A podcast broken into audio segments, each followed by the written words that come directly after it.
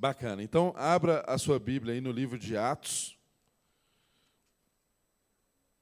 Hoje nós estamos aí no livro de Atos, capítulo de número 21, e nós vamos pegar um pedacinho do capítulo 22 também, um pouco do 22, 21, finalzinho do 21 e um pedaço do capítulo de número 22. Vamos ler aí do 21 a partir do verso de número 37. Atos, capítulo 21, verso 37. E com a graça de Deus, iremos ler até o capítulo 22, verso 22. Atos 21, 37. Acompanhe conosco aí.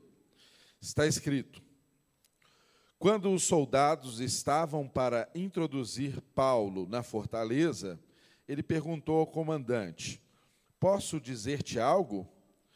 Você fala grego? perguntou ele. Não é você o egípcio que iniciou uma revolta e há algum tempo levou quatro mil assassinos para o deserto? Paulo respondeu: Sou judeu, cidadão de Tarso, cidade importante da Cilícia. Permite-me falar ao povo.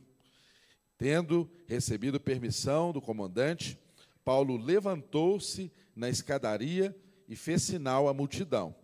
Quando todos fizeram silêncio, dirigiu-se a eles em aramaico. Verso 1 do capítulo 22. Irmãos e pais, ouçam agora a minha defesa. Quando ouviram que lhes falava em aramaico, ficaram em absoluto silêncio. Então Paulo disse: Sou judeu, nascido em Tarso, da Cilícia, mas criado nessa cidade. Fui instruído rigorosamente por Gamaliel na lei de nossos antepassados, sendo tão zeloso por Deus quanto qualquer de vocês hoje.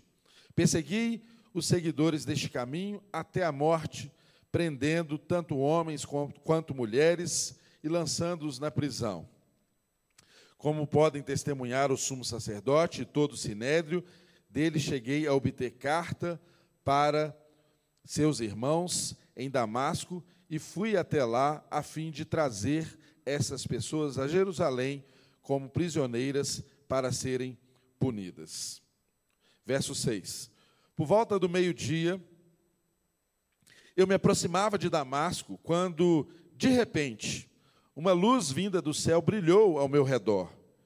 Caí por terra e ouvi uma voz que dizia: Saulo, Saulo, por que você está me perseguindo? Então perguntei: Quem és tu, Senhor? E ele respondeu: Eu sou Jesus, o Nazareno, a quem você persegue. Os que me acompanhavam viram a luz, mas não entenderam a voz daquele que falava comigo. Verso 10. Assim perguntei: Que devo fazer, Senhor? Disse o Senhor: Levante-se, entre em Damasco, onde lhe será dito o que você deve fazer. Os que estavam comigo me levaram pela mão até Damasco, porque o resplendor da luz me deixara cego. Um homem chamado Ananias, piedoso segundo a lei e muito respeitado por todos os judeus que ali viviam, veio me ver, veio ver-me e pondo-se junto a mim disse: Irmão Saulo, recupere a visão.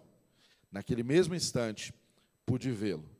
Então ele disse: o Deus dos nossos antepassados, o escolheu para conhecer a sua vontade, ver o justo e ouvir as palavras de sua boca. Você será testemunha dele a todos os homens daquilo que viu e ouviu. E agora, que está esperando? Levante-se, seja batizado e lave os seus pecados, invocando o nome dele. Quando voltei, a Jerusalém.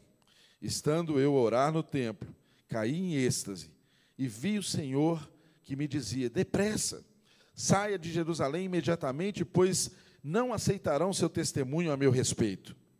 E eu respondi: Senhor, estes homens sabem que eu ia de uma sinagoga a outra a fim de prender e açoitar os que creem em ti.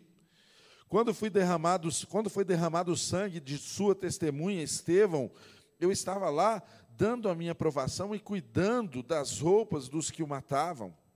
Então o Senhor disse: Vá, eu o enviarei para longe aos gentios. A multidão ouvia Paulo até que ele disse isso. Então, todos levantaram a voz e gritaram: Tira esse homem da face da terra, ele não merece viver. Pai, obrigado por Sua palavra, ela é alimento para as nossas vidas, ela nos transforma, ela nos dá uma segunda chance, ela alinha o nosso coração ao seu coração.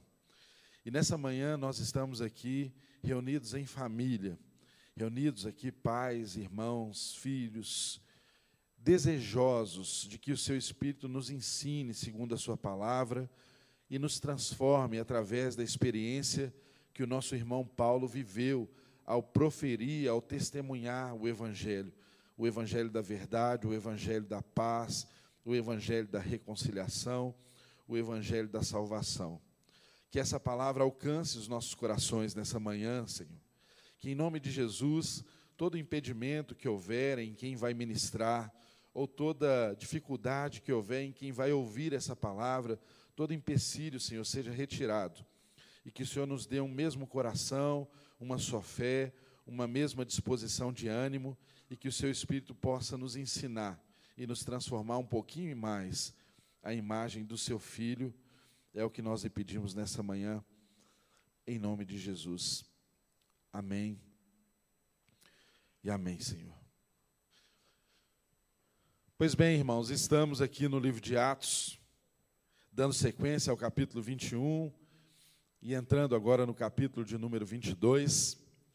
E eu e você aprendemos na semana passada como que a perseguição, ela se levanta contra nós, assim como se levantou contra o nosso irmão Paulo, porque não era necessariamente uma, perseguição contra Paulo, era uma perseguição contra o Evangelho, assim como eu e você podemos experimentar nos dias de hoje uma perseguição que seja injusta, que seja mentirosa, que distorça os fatos para alcançar a vantagem de não permitir a proliferação, a propagação do Evangelho. Eu e você temos o mesmo chamado que Paulo, o nosso irmão Paulo, o apóstolo, teve. Somos chamados a sermos testemunhas do Evangelho. Nunca podemos esquecer da simplicidade desse chamado de Paulo, que é a simplicidade do nosso, do nosso chamado. Nós somos chamados, irmãos, para sermos testemunhas. E o que, é uma testemunha? Testemunha, irmão, não é um protagonista de uma história. Você sabe que a testemunha não são, não nunca é uma pessoa que está no centro dos fatos que ocorreram. Mas a testemunha é aquela que presenciou e que conta aquilo que ela viu e, aquela, e aquilo que ela ouviu. O meu chamado e o seu chamado é exatamente esse. Deus não quer, Ele não espera de mim de você que sejamos protagonistas de uma grande história. E é importante nós dissermos, dizermos isso e refletirmos sobre isso em tempos em que vivemos ah, com a proliferação das redes sociais e com as mídias tão em voga, né? parece que todo mundo é, deseja ser protagonista de alguma coisa, todo mundo é um especialista de alguma coisa, não é? Todo mundo está ensinando alguma coisa e a gente tem uma dificuldade nos dias de hoje até de selecionar aquilo que nós podemos de fato aprender, porque tanta informação, é tanto protagonismo, é tanta gente buscando se protagonizar, que nós nos perdemos nesse universo. E o chamado cristão não é para a gente ser o centro do universo. Deus não chamou a mim e a você para sermos o centro da história. Não, de fato que não. O nosso chamado é simples assim. A gente conta o que a gente viu e o que a gente ouviu. O nosso chamado como cristãos é compartilharmos o que Deus fez na nossa vida.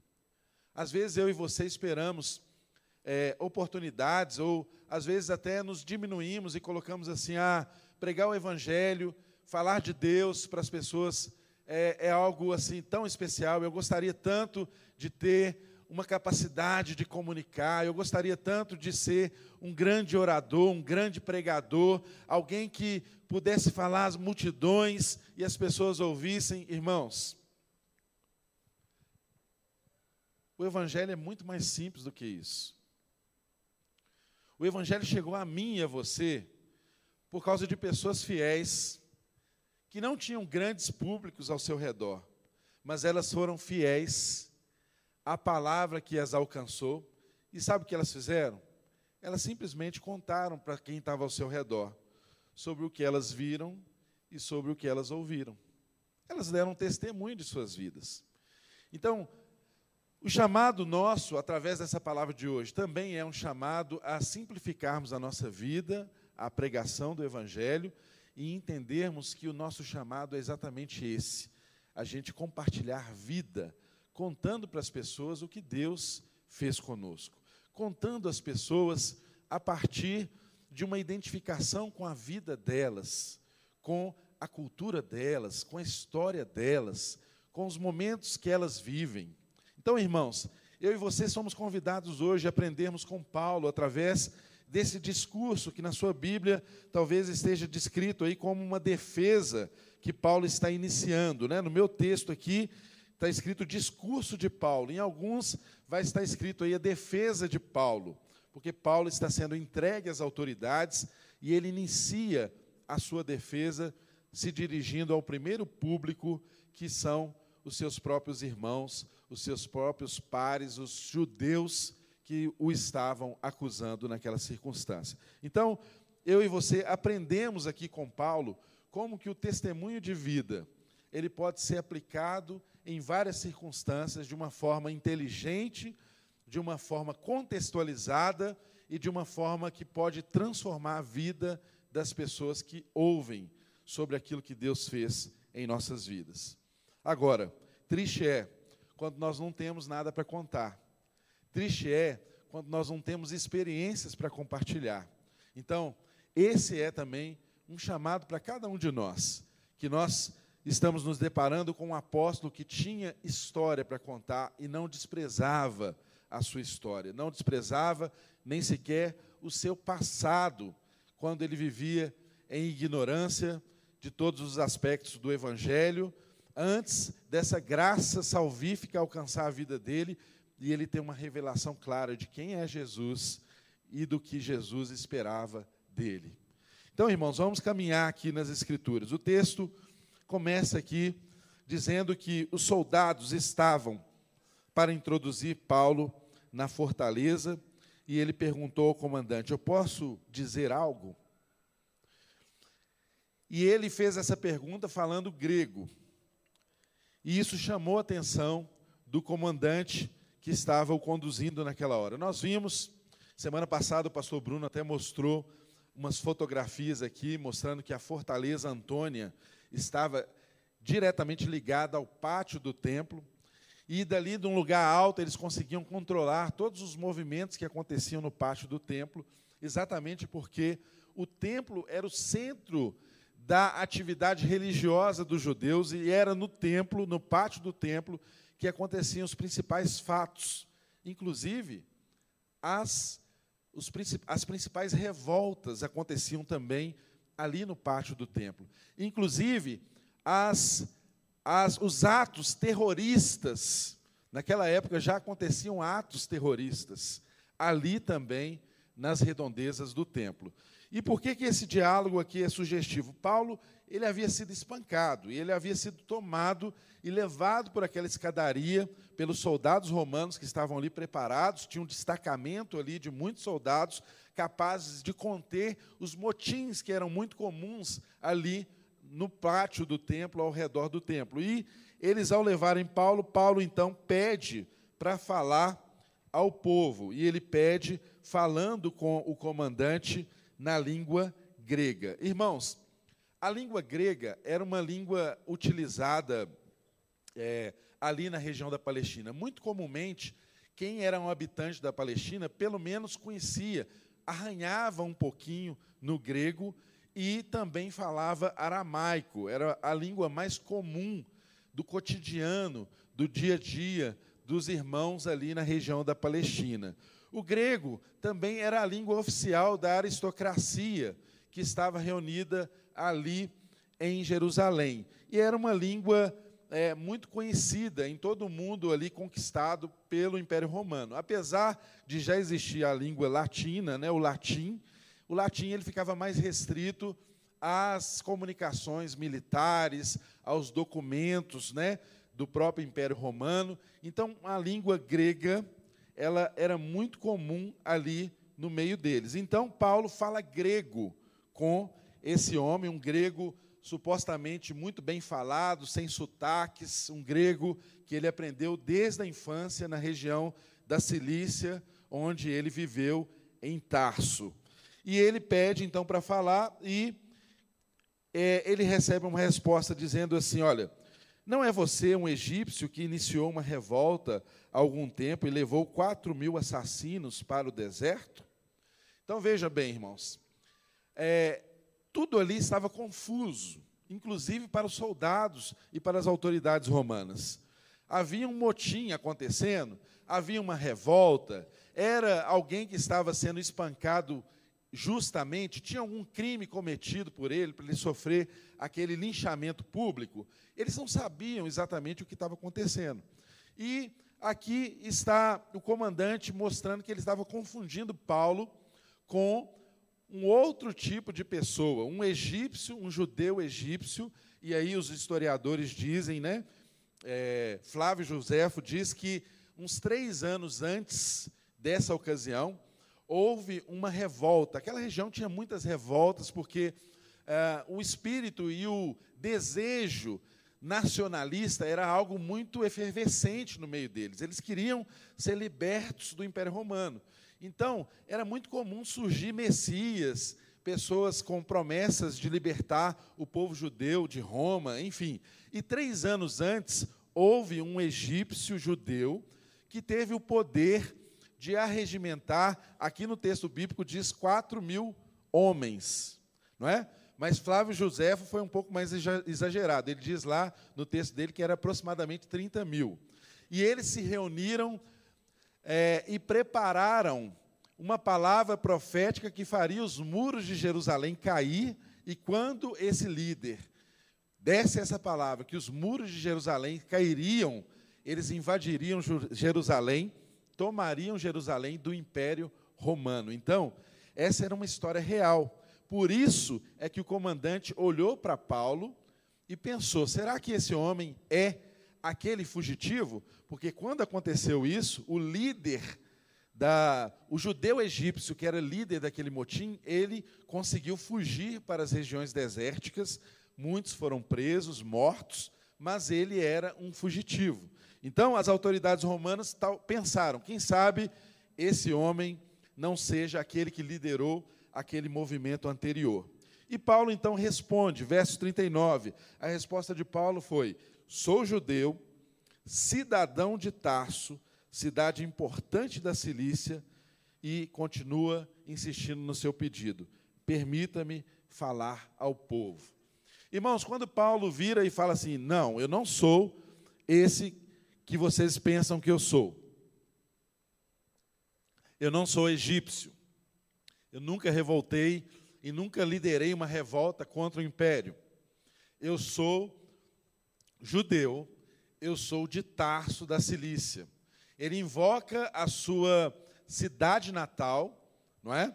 E a cidade de Tarso era uma cidade importante dentro do império, era uma cidade que tinha autonomia, tinha importância, era uma cidade conhecida como um centro universitário, uma cidade para onde as pessoas iam para estudar, para se preparar, para conhecer filosofias, enfim, Paulo invoca a sua cidadania como judeu e como cidadão de Tarso, e por isso ele foi respeitado naquele momento, porque certamente o comandante Cláudio Lísias sabia da importância da cidade de Tarso e possivelmente da importância de Paulo não ser, de Saulo, né, ou Paulo não ser aquele a quem eles pretendiam que fosse é, um judeu, é, um judeu egípcio que teria levantado uma revolta no meio do povo. E o texto continua desenrolando. Paulo teve permissão, tendo recebido a permissão do comandante, Paulo levantou-se na escada e fez um sinal à multidão Quando todos ficaram em silêncio, dirigiu-se a eles em aramaico. Em algumas versões vai dizer que ele se dirigiu em hebraico, mas é muito possível que ele tenha se dirigido à multidão em aramaico, por uma razão muito lógica. Às vezes, ah, alguns tradutores, para dizer sobre uma língua que o povo falava ali, eles usavam o hebraico genericamente, mas como se fosse algo dizendo qualquer tipo de língua que na região se falasse. Mas o que, que era mais comum as pessoas falarem no dia a dia ali na região da Palestina? Exatamente o aramaico. E, por óbvio, se Paulo queria discursar para os seus irmãos, ele queria ser ouvido e compreendido. Então, ele usaria a língua que alcançasse de melhor forma aqueles para quem ele estava naquela circunstância falando, não é? Então, muito possivelmente Paulo falou com aqueles com aquelas pessoas na linguagem que elas compreendiam, que era o aramaico. E o texto começa dizendo como foi esse discurso de Paulo. Irmãos e pais, ouçam agora a minha defesa. Chama a atenção dos irmãos para o ponto inicial, aqui que é importante para mim e para você. Paulo está iniciando um discurso para se defender diante dos seus patriotas, dos seus, dos seus é, conterrâneos, dos seus irmãos judeus, e ele tem a habilidade de, no seu discurso, fazer algo que muitas vezes eu e você não fazemos quando queremos comunicar a nossa fé, a verdade que nos alcançou às pessoas que estão próximas de nós. Percebam que Paulo, ao iniciar o seu discurso, apesar dele ter acabado de sofrer um espancamento, acabado de quase ser levado à morte por essas pessoas a quem ele se dirige. Na hora que ele vai discursar ali, já protegido pelas autoridades romanas, ao contrário do que talvez eu e você faríamos, né? Talvez a gente destilaria todo o nosso veneno, toda a nossa raiva, não é? E chamaria no mínimo de raça de víbora, né? Aquele povo ali que acabou de te bater injustamente, te espancar. Paulo não tem essa atitude. A atitude de Paulo ao se direcionar aos seus irmãos foi primeiro uma atitude de identificação com aquelas pessoas. Percebam, irmãos, é muito importante que eu e você percebamos isso. Se queremos e desejamos comunicar o Evangelho através das nossas vidas para as pessoas que estão ao nosso redor, ainda que em algum momento elas sejam resistentes ao testemunho de vida que nós temos, nós nunca podemos desprezar o fato de que não acessaremos as pessoas se nós usarmos de arrogância, se nós nos colocarmos em um lugar diferente do que elas estão, se nós nos colocarmos como pessoas superiores a elas intelectualmente, ou às vezes até usarmos o fato da revelação de Cristo ter chegado a nós como algo que nos faz parecer as pessoas que somos superiores a elas. Irmãos, quando nós fazemos isso, nós fechamos a porta do Evangelho, nós fechamos o coração das pessoas para que elas ouçam a verdade que nos alcançou. Então, é muito importante nós vermos que Paulo, como um evangelista, ele tem esse cuidado de não deixar que o sofrimento dele, que a rejeição dele do momento, influencie a mensagem mais importante que ele carregava na vida, que era o Evangelho. Então, por isso ele se direciona àqueles presentes, chamando eles de irmãos. Ele fala: irmãos e pais, ouçam agora a minha defesa. Verso 2: Quando ouviram que lhes falava em aramaico, ficaram em absoluto silêncio. Então, aquela multidão, que até os soldados romanos não conseguiram conter, que nem o comandante Cláudio Lísias conseguiu fazer ficar em silêncio e se explicar do que estava acontecendo. Quando eles ouviram Paulo falar na língua deles, eles deram ouvido a Paulo. Irmãos, fale a língua das pessoas que estão ao seu redor. Isso é um movimento de aproximação com as pessoas que estão ao nosso redor. Se você falar uma língua diferente da dela, ela não vai te ouvir. Às vezes, irmãos, até mesmo a forma evangélica de ser e de falar cria abismos entre nós e as pessoas que precisam ouvir o evangelho. Somos cheios de jargões, de linguagens, que às vezes criam mais distâncias do que aproximação. E às vezes temos olhares de reprovação, temos críticas, um riso no canto do rosto que faz as pessoas se distanciarem de nós. O texto diz que ele, eles deram ouvidos a Paulo, porque Paulo falava na língua que eles entendiam e eles fizeram absoluto silêncio. E continuei. Então Paulo disse: Sou judeu, nascido em Tarso da Cilícia, mas criado nessa cidade. Eu fui instruído rigorosamente por Gamaliel na lei de nossos antepassados, sendo tão zeloso por Deus quanto qualquer um de vocês hoje. Persegui os seguidores deste caminho até a morte, prendendo tantos homens quanto, quanto mulheres e lançando-os na prisão.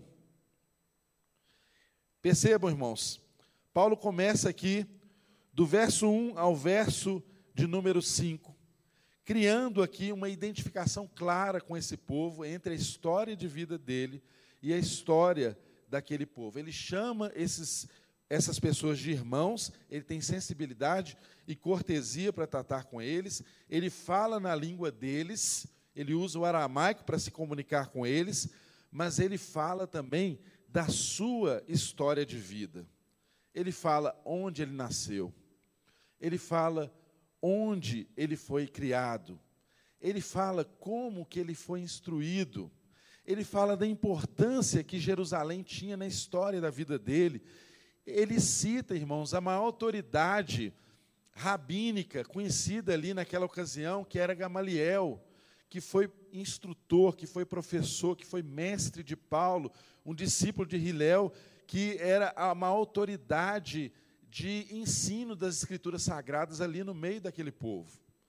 Então percebam, irmãos, quando Paulo começa a evangelizar esses irmãos dele com o testemunho de vida dele, a primeira preocupação dele é se encontrar, é fazer conexões com esse público que está ouvindo a mensagem que ele vai trazer. Então, mais uma vez eu friso a importância disso, irmãos. Eu e você precisamos fazer conexões com as pessoas antes de ensinarmos a verdade do Evangelho. As pessoas precisam ver Deus na sua vida de uma forma simples, de uma forma é, experimentada. Elas precisam ver Deus na sua vida como o Deus da sua história e não como Deus que você conta para elas como se fosse o melhor caminho para a vida delas.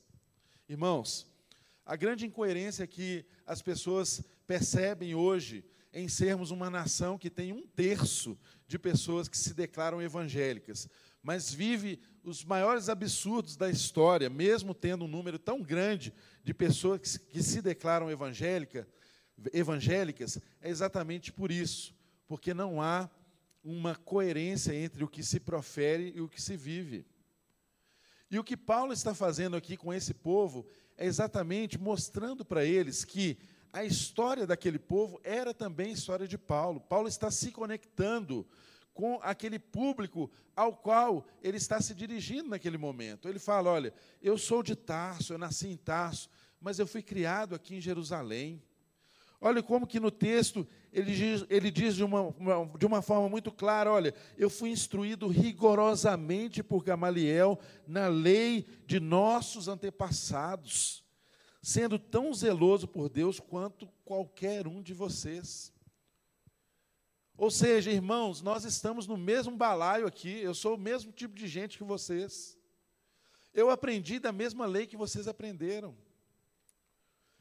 Eu tive ao longo da minha vida o mesmo zelo que vocês têm. Eu compreendo a forma como vocês pensam Deus, como vocês sentem Deus, como vocês experimentam Deus. Eu sei, eu entendo. Eu sou um de vocês. Entende, irmãos? Como é diferente quando o Evangelho é comunicado de uma forma aproximada, de uma forma conectada quando o Evangelho é comunicado ao redor de uma mesa, ou numa conversa boa em volta de um fogão a lenha, né? em dias frios, né? como nesses tempos? Como que é importante a gente se relacionar com as pessoas e as pessoas entenderem que o universo delas está conectado com o nosso universo, que nós não somos pessoas que ensinam para elas um caminho do qual nós não fazemos parte. Como é importante as pessoas conhecer a minha e a sua experiência de vida. Irmãos, as conversas mais gostosas que nós temos com as pessoas, certa vez, estou é, lembrando aqui de, uma, de um episódio. Uma vez nós fizemos um encontro da confraria, um encontro dos homens aqui da igreja. Foi o primeiro encontro da confraria. Eu não sei se tem alguém aqui que estava nesse primeiro encontro. Alguém estava no primeiro encontro da confraria? Levanta a mão assim, algum dos homens. Isso, o André estava. Então, irmãos, é, nós queríamos criar conexões entre esses homens. E Deus me deu a direção de fazer algumas perguntas simples para eles conversarem. E eu lembro que nós direcionamos o grupo de irmãos que nos ajudavam a organizar, fizemos vários grupos, e eles perguntaram para esses homens, entre outras coisas, é, de onde que eles eram, qual era a história da vida deles, quem foi a pessoa que mais influenciou eles na vida. Irmãos, isso foi suficiente para as identificações acontecerem, as conversas rolarem, quem era da roça se identificava com quem era da roça. As histórias de infância apareceram naturalmente e os corações se conectaram. Porque quando você fala da sua vida, da sua experiência, você se conecta com a experiência dos outros.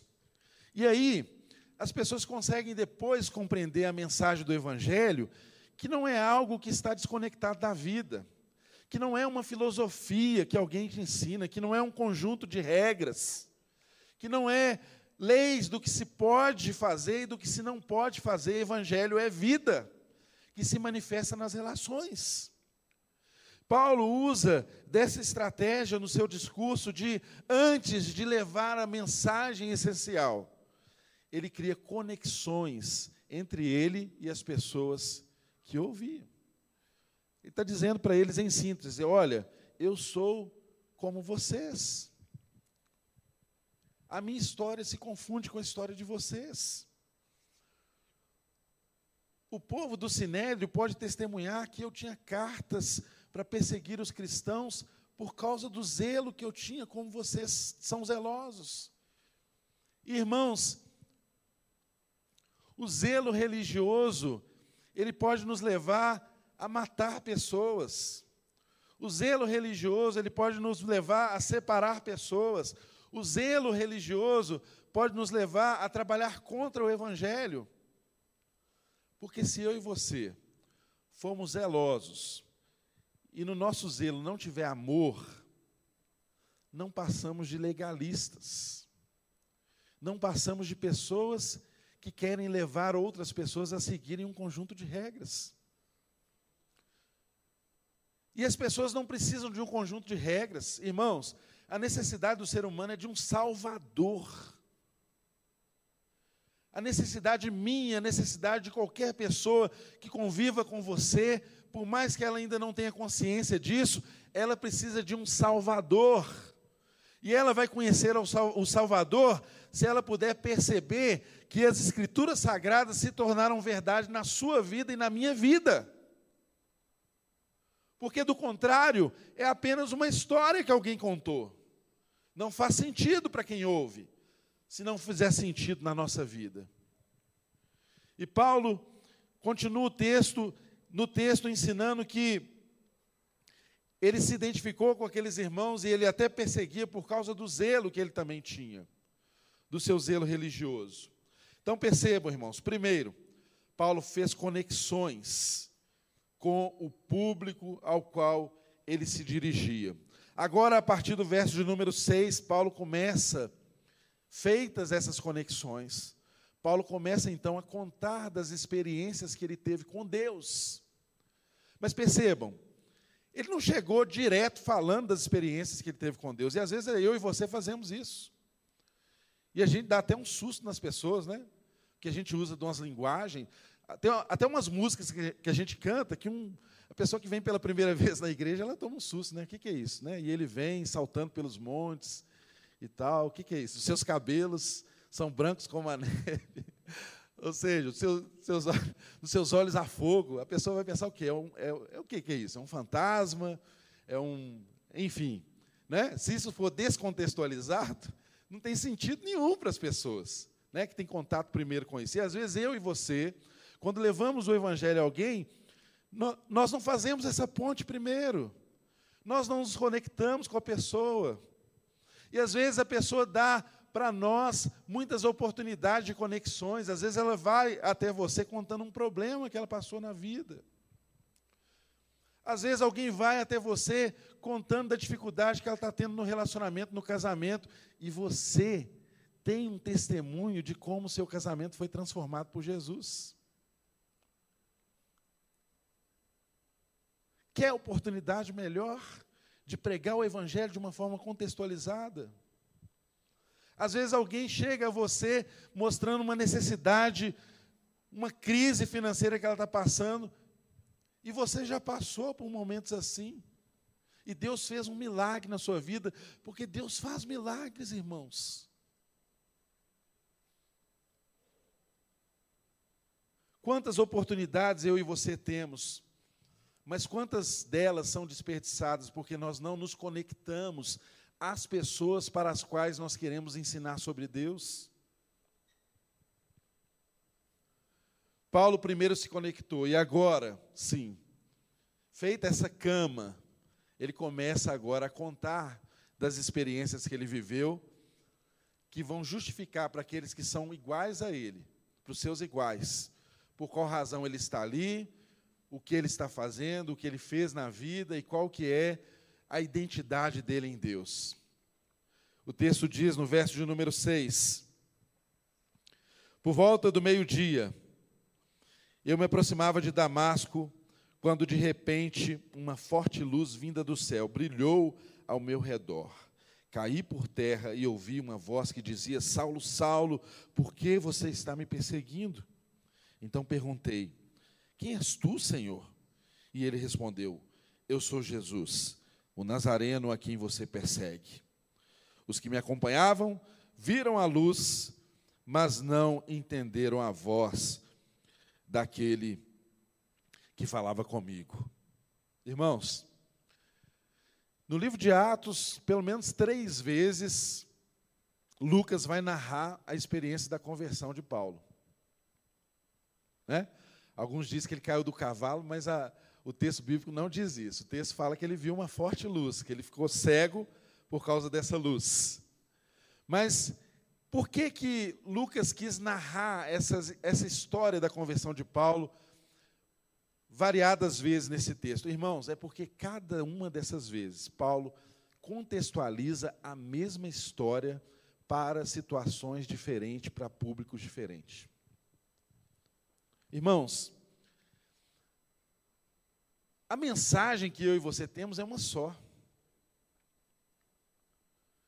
Eu quero dizer mais, toda semana você vem aqui nessa reunião, nesse encontro, para ouvir a mesma mensagem.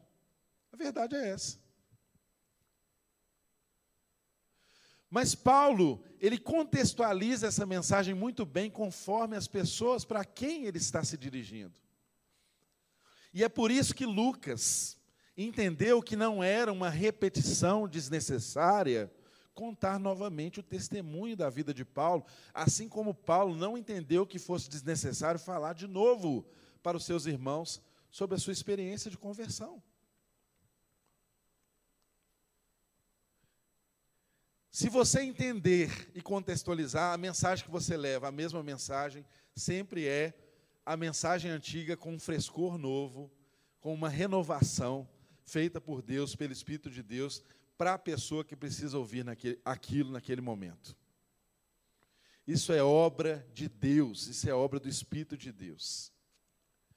E aqui Paulo faz exatamente isso. Ele diz para eles sobre a experiência dele de passar por esse momento da conversão. Ele, que era um homem tão zeloso, que estava indo para Damasco com cartas de extradição para prender pessoas em Damasco, na Síria, levá-los para Jerusalém presos, com ordem das autoridades religiosas. mas no caminho aconteceu algo. Ele diz aqui no verso de número 6: Por volta do meio-dia, eu me aproximava de Damasco, quando de repente, irmãos, se eu e você conhecemos a Jesus, temos uma vida diferente hoje, é porque também comigo e com você aconteceu um de repente. Você caminhava em uma direção, você tinha convicção de que o que você estava fazendo era o caminho, mas de repente uma luz brilhou, cegou os seus olhos, te fez cair, falou com você. Você ouviu uma voz que te convenceu do pecado, da justiça, do juízo e te transformou na pessoa que você é hoje. A história de Paulo se identifica com a história de todo aquele que foi alcançado por Jesus. Mas de uma forma dramática, ele narra para eles assim que ele caiu por terra e ouviu a voz que dizia: Saulo, por que você está me perseguindo? Eu sou Jesus, a quem você persegue. Ou seja, irmãos, o próprio Jesus está se identificando aqui com a, com a sua igreja. Quando eu e você somos perseguidos, na verdade, estão perseguindo a Jesus. E o próprio Jesus se revela a Paulo aqui de uma forma presente. E isso sustenta, inclusive, o, o apostolado de Paulo, porque ele encontrou-se com Jesus. O texto diz que ele encontrou-se com o justo. Mais à frente o texto vai nos ensinar. Foi uma experiência incrível, sobrenatural, mas contextualizada a experiência que eu e você vivemos, se encontramos com o Senhor Jesus. Estávamos em um caminho e de repente, o de repente chegou. E o texto diz que ele claramente dialoga com Jesus e pergunta: Quem és tu, Senhor? E ele respondeu: Sou Jesus. E depois o texto diz no verso 9: Os que me acompanhavam viram a luz, mas não entenderam a voz daquele que falava comigo. Irmãos, isso acontece comigo e com você. Às vezes, temos experiências com Deus que nós vemos a luz, ouvimos a voz, e quem está ao nosso redor percebe a luz, mas não ouve a voz da direção. E não consegue compreender aquilo que alcançou o seu coração, que alcançou a sua vida porque eles vão testemunhar da luz. Eles podem até falar: olha, aconteceu um clarão lá, eu não sei se foi um raio, não é? Eu não sei se foi uma assombração que apareceu ali, eu não sei se de repente a noite virou dia. Eu vi uma luz. Mas apenas Paulo pode dizer que além de ver a luz, ele ouviu uma voz. Irmãos, a nossa experiência com Deus ela sempre é uma experiência que nos dá direção na vida. Quando você ouve a voz, a voz te dá direção. Não é meramente algo espetacular que brilha diante de você e cega os seus olhos. Porque Deus não quer salvar ninguém para viver na cegueira. Deus não quer salvar ninguém para viver na escuridão. E nós só experimentamos a vida de Deus quando temos a direção de Deus, quando ouvimos a voz de Deus. E foi isso que Paulo relatou aqui, que ele ouviu e as pessoas que estavam em volta dele não entenderam a voz daquele que falava com ele. Muitas vezes é assim comigo e com você. Você converte, as pessoas na sua casa às vezes veem o fruto, é até testemunha de que você mudou, não é? Vem a luz de Deus na sua vida mas a experiência com Jesus é particular. Eu e você precisamos ter uma experiência pessoal com Deus. A experiência que eu tenho com Deus não valida a relação do meu filho com Deus. Inclusive, ele vem correndo aqui, ó, porque ele ainda não é convertido, ele ainda vai converter. Ah, deixa eu vir aqui. Aí, Gente, não foi combinado nada disso, não, viu? Esse é o Tetel, ele tem dois anos. Um dia ele vai converter, ele vai conhecer Jesus. E ele vai ter as experiências dele com Jesus. Ele não vai poder caminhar na vida dizendo assim: ah, meu pai, a minha mãe tiveram tais experiências com Deus. Ele pode até lembrar dos seus pais, mas o que vai impactar as pessoas ao redor dele é ele contar a experiência que ele teve com Deus. Eu e você precisamos aprender isso, porque os nossos filhos, aqueles que andam conosco, eles têm experiências com Deus a partir das experiências que nós temos e que eles veem, que eles presenciam e que leva eles a um nível de relacionamento com o Senhor, para que um dia eles também contem das experiências que eles têm. Irmãos, vou pe pega ele aqui que está pesando meu braço aqui. Irmãos, é tão interessante a gente perceber como que Deus faz na nossa vida. A gente sempre tem um de repente, algo que nos transforma. E o texto continua dizendo: Assim perguntei, verso de número 10, que devo fazer, Senhor? Irmãos, quando a gente tem uma experiência com Deus, a, a pergunta legítima que vem é: o que, que eu faço, né? Já que isso aconteceu, como é que eu devo proceder agora? Como é que há de ser a minha vida a partir disso? Pergunta honesta. Deus não tem problema nenhum com, com pergunta, né? Tem gente que tem medo de perguntar para Deus. Deus não tem problema nenhum com questionamento, com pergunta, com dúvida. Paulo abre a honestidade do seu coração: o que devo fazer, Senhor? Disse o Senhor: levante-se, entre em Damasco, onde lhe será dito o que você deve fazer. Interessante, né? Deus aparece com uma luz, fala com o cara. Por que, que não dá um recado de uma vez, né? O que o cara precisa fazer? Não é? Por que, que já não passa a cartilha para ele do que, que ele precisa fazer para resolver o problema dentro daquela experiência maravilhosa sobrenatural? Irmãos, Deus nos ensina aqui que a experiência do Evangelho, ela nos conecta com Deus, mas ela deve nos conectar com as pessoas. E eu entendo que é por isso que, para Paulo, Jesus não falou tudo que ele precisava fazer naquele momento mas direcionou Paulo a pessoas. Olha que lindo que acontece no texto. Que devo fazer, Senhor? Disse o Senhor: Levante-se, entre em Damasco, onde lhe será dito o que você deve fazer.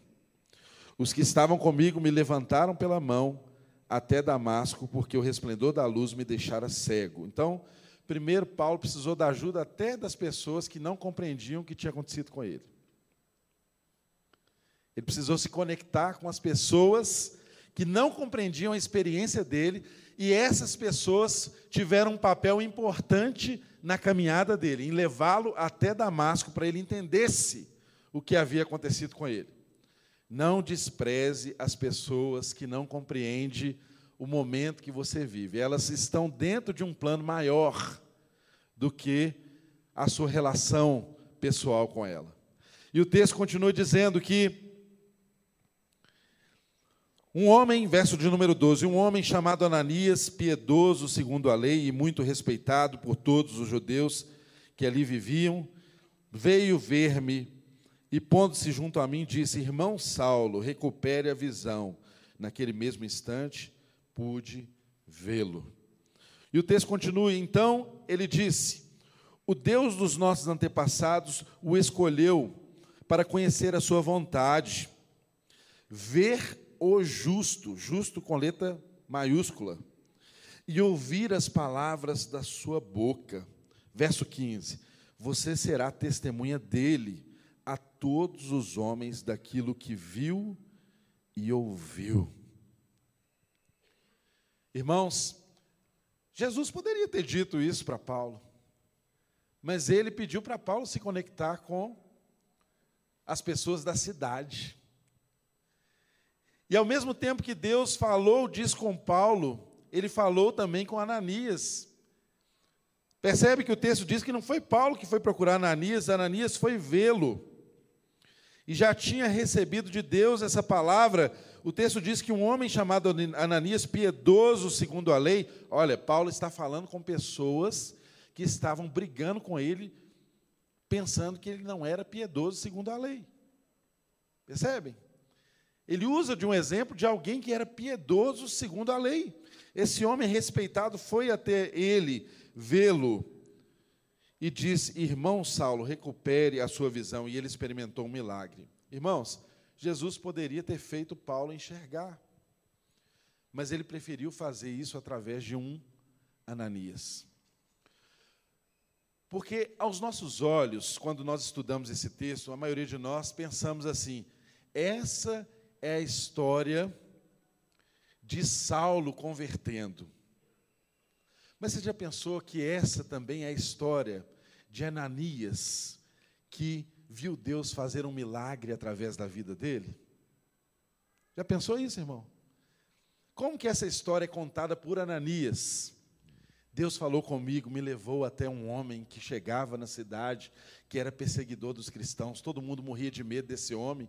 E Deus falou para eu ir lá falar com esse homem. E Deus me usou para falar com aquele homem para recuperar a visão e ele passou a ver. Olha que lindo que é o Evangelho. São encontros, são conexões. É por isso que Deus não faz tudo sozinho. É por isso que Ele chama a mim e a você para sermos Paulo na vida de uns e Ananias na vida de outros. É por isso que, ao realizar um milagre, Deus não dispensa a minha vida e a sua vida para sermos extensores do seu reino. Olha que lindo que aconteceu. A experiência aqui, narrada sob um ponto de vista, pode ser a conversão de Paulo. É claro, óbvio que é. Mas, sob outro ponto de vista, foi uma experiência espetacular que o irmão Ananias viveu com aquele que era perseguidor da igreja. Conexão com pessoas. O Evangelho sempre nos leva a nos conectarmos com pessoas. E o texto continua dizendo que. Então ele disse: O Deus do nosso antepassado o escolheu para conhecer a sua vontade, ver o justo. O justo é o próprio Jesus, ele viu Jesus. E ouvir as palavras de sua boca, ele ouviu as palavras da boca de Jesus. Irmãos, um dos requisitos para ser um apóstolo era ter esse contato pessoal com Jesus. E essa experiência de Paulo foi uma das armas que ele teve em justificar o seu apostolado, principalmente lá na carta aos Gálatas. Você vê como que ele faz uma defesa do seu apostolado, porque ele teve um encontro com Jesus. E o texto continua dizendo assim: olha, você será testemunha dele a todos os homens daquilo que viu e ouviu. Irmãos, é exatamente esse chamado que Paulo nunca se esqueceu dele. Você se lembra que lá no capítulo 20, que nós estudamos agora há pouco, no verso de número 24, Paulo, quando estava indo para Jerusalém, mesmo sabendo tudo que ele ia enfrentar, que ele poderia enfrentar, ele disse: Olha, todavia, não me importo nem considero a minha vida de valor algum para mim mesmo, se tão somente puder terminar a corrida e completar o ministério que o Senhor Jesus me confiou. Vírgula. Que ministério é esse? Ele encerra o versículo dizendo: de testemunhar do evangelho da graça de Deus. Olha como que a vida de Paulo se conformou absolutamente, completamente com a palavra que ele recebeu de direção através de Ananias no momento em que ele converteu. O que Paulo fez na vida foi testemunhar do Evangelho. Foi testemunhar do Evangelho, ser testemunha do Evangelho. Ele estava sendo perseguido porque ele era uma fiel testemunha do Evangelho. E aí caminhamos aqui para o texto, para finalizar esse texto, dizendo que, e agora que está o, o, o Ananias dizendo para Paulo, e agora o que está esperando? Levante-se seja batizado, lave lave-se dos seus pecados, invocando o nome dele. Ou seja, bora para a luta, bora para a vida, levante-se, tenha pressa em fazer aquilo que Deus determinou que você faça, não esmoreça, não perca tempo. Você já sabe o que Deus quer de você, Paulo, vá. E ele foi. E no verso 17 ele diz: Quando eu voltei a Jerusalém, ele ainda discursando diz: Estando eu a orar no templo, caí em êxtase. Vi o Senhor que me dizia: Depressa, saia de Jerusalém imediatamente, pois não aceitarão o seu testemunho a meu respeito. Ele foi e Deus falou com ele, ele teve experiência com Deus no templo, templo do qual o acusavam de profanar. Ele está reafirmando para essas pessoas que estavam ouvindo que para ele o templo é um lugar importante, que para ele o templo é um lugar de oração, que para ele também o templo é o lugar onde Deus fala com ele. Mas ele conta isso mostrando as suas experiências, que no templo Deus falou com ele e deu testemunho de que ele deveria sair de Jerusalém com pressa, imediatamente. E verso 19: Eu respondi, Senhor, estes homens sabem que eu ia de uma sinagoga a outra a fim de prender e açoitar os que creem em ti. E quando fui, quando foi derramado o sangue da tua testemunha Estevão, eu estava lá dando a minha aprovação e cuidando das roupas dos que o maltratavam. Então o Senhor me disse: Vá, eu o enviarei para longe aos gentios. Percebam, irmãos, Paulo explica para os seus irmãos, dizendo para eles: Olha, quando eu fui para Jerusalém, Deus falou comigo aqui no templo. Eu, não, eu nunca disse que o templo não fosse importante. Deus me deu experiências no templo. E ele falou para eu sair de Jerusalém porque eu não seria compreendido e aceito neste lugar. Por óbvio, né? Imagina o que diria os filhos, os parentes das pessoas que Paulo havia torturado e consentido com a morte delas. Quando ele se chegasse às igrejas em Jerusalém e dissesse assim: Olha, irmão, eu vim para essa reunião aqui, eu converti, enfim, Paulo era aquele cara que todo mundo corria dele. Não tinha ambiente para ele quando ele converteu ali em Jerusalém. Ele foi perseguido e Deus usou dessa circunstância para que ele fosse para fora, para que ele fosse aos gentios. E para encerrar, quando ele diz que ele foi enviado para longe, porque uma das acusações que ele tinha era de estar trazendo gentios para o templo. Era uma falsa acusação contra ele. Mas ele está afirmando qual foi a vocação que ele recebeu de Deus. Então, irmãos, prestem atenção. Por mais que às vezes a conclusão daquilo que Deus nos deu possa ofender o público que está nos ouvindo, Paulo, ele não deixa de testemunhar a verdade do evangelho.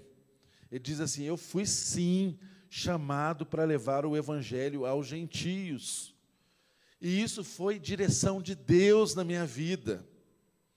E isso não quer dizer que eu despreze vocês. E isso não quer dizer que eu profane o templo. E isso não quer dizer que eu estou desprezando Moisés, a lei, os estatutos e tudo que eu aprendi aqui. Mas Deus queria alcançar os gentios, como de fato ele fez.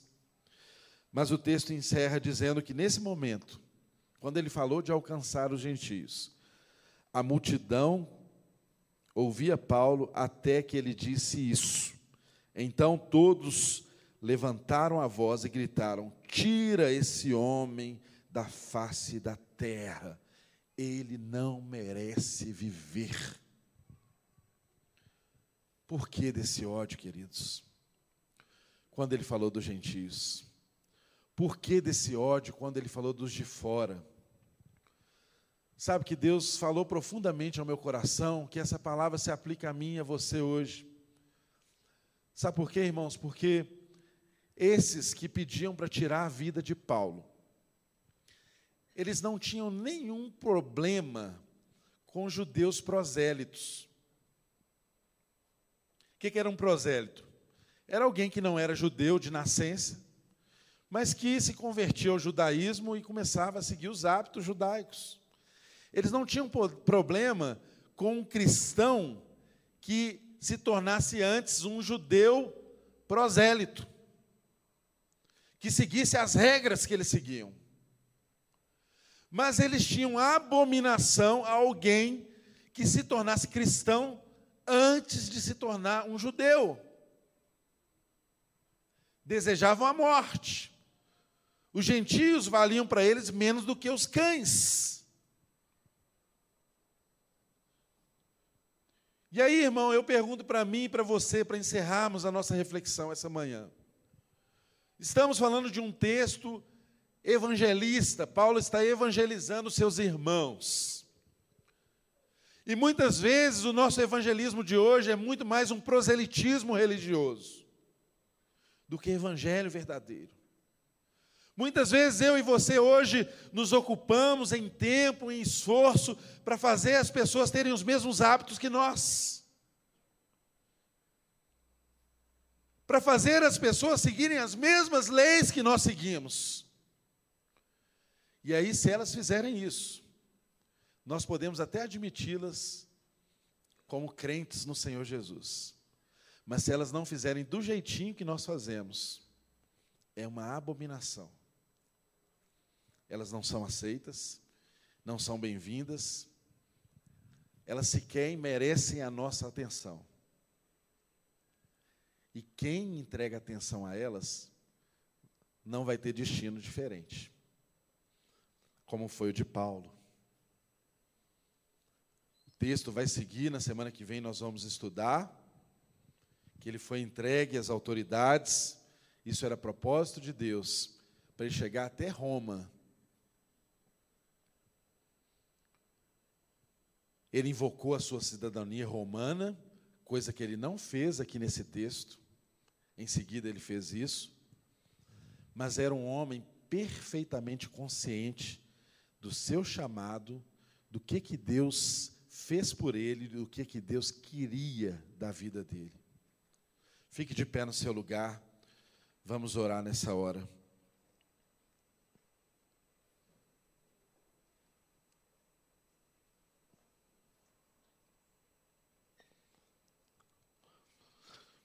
Paulo, apesar de demonstrar a esses irmãos que ele continuava sendo um judeu leal e que os aspectos da fé dele que mudaram, Jesus, a missão aos gentios, isso não eram ideias da cabeça dele, não eram coisas próprias, excêntricas, mas um resultado da revelação de Deus na vida dele apesar do resultado desse compartilhamento, ele continuou sendo fiel ao seu chamado. Irmãos, o chamado para mim e para você hoje é de termos experiências com Deus e na simplicidade da nossa vida a gente contar o que a gente viu e o que a gente ouviu para todo tipo de gente. Porque Deus não é Deus dos judeus, Deus é o Deus de todas as nações. E ele faz a obra dele em todas as pessoas, da forma como ele deseja, no tempo em que ele deseja, com os meios que ele quer, e até mesmo uma perseguição a um judeu fiel. Tornou possível do evangelho ser conhecido a tantos outros que estavam longe. Eu e você somos desses que estavam longe e foram aproximados. Feche os seus olhos nessa hora, Pai. Obrigado pelo privilégio da gente ser igreja.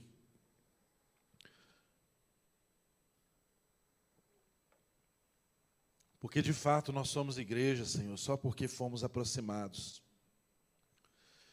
De fato nós somos igreja porque o Paulo, um dia, não recuou diante do seu chamado. Entregou a sua vida ao que ele viu e ouviu do Senhor.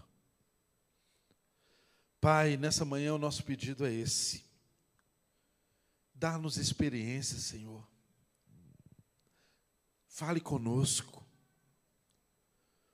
Mostra-nos a Sua luz. E nos dê amor, simplicidade, para nos conectarmos às pessoas e contar para elas aquilo que o Senhor fez em nossa vida sem nos gabarmos disso, sem nos orgulharmos disso, porque o orgulho não salva ninguém. Não são os títulos de Paulo que fez o Evangelho chegar até nós, mas foi a sua absoluta submissão, como a de tantos outros irmãos,